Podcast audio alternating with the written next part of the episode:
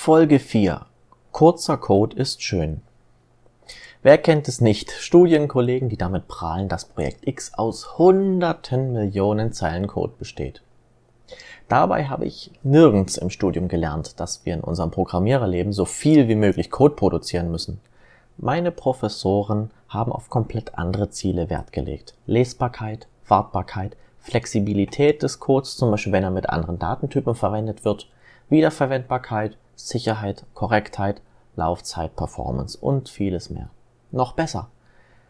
Angenommen, man will sicheren Code schreiben, dann ist es nur hinderlich, wenn es sich um Millionen Zeilen von Code handelt. Schließlich muss man für jede einzelne Codezeile beweisen, dass sie das Programm nicht zu einer Fehlfunktion bringen kann.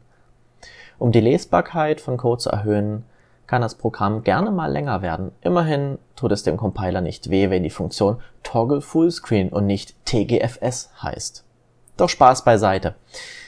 Die Welt benötigt nicht viel Code. Ich wette, der meiste Code im Programm ist in Wirklichkeit kein Code, sondern es handelt sich einfach um Daten. Wie meine ich das?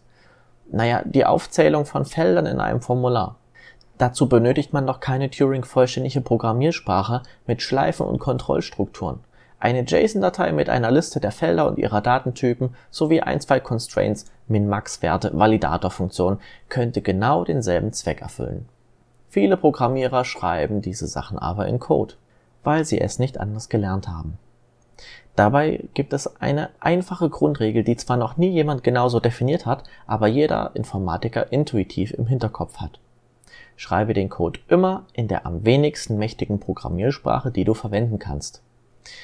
Wenn ich ein String Pattern als regex ausdrücken kann, dann brauche ich keine Vorschleife von Hand programmieren.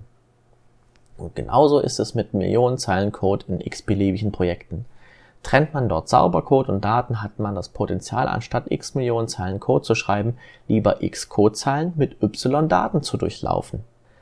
Kann man sein Programm anstatt mit x Code in x mal y Code plus Daten ausdrücken, ist x nur noch Wurzel mal so groß. Bei einer Million Zeilen Code bedeutet das, Wurzel aus einer Million sind 1000, 1000 Zeilen Code und 1000 Zeilen JSON-Datei.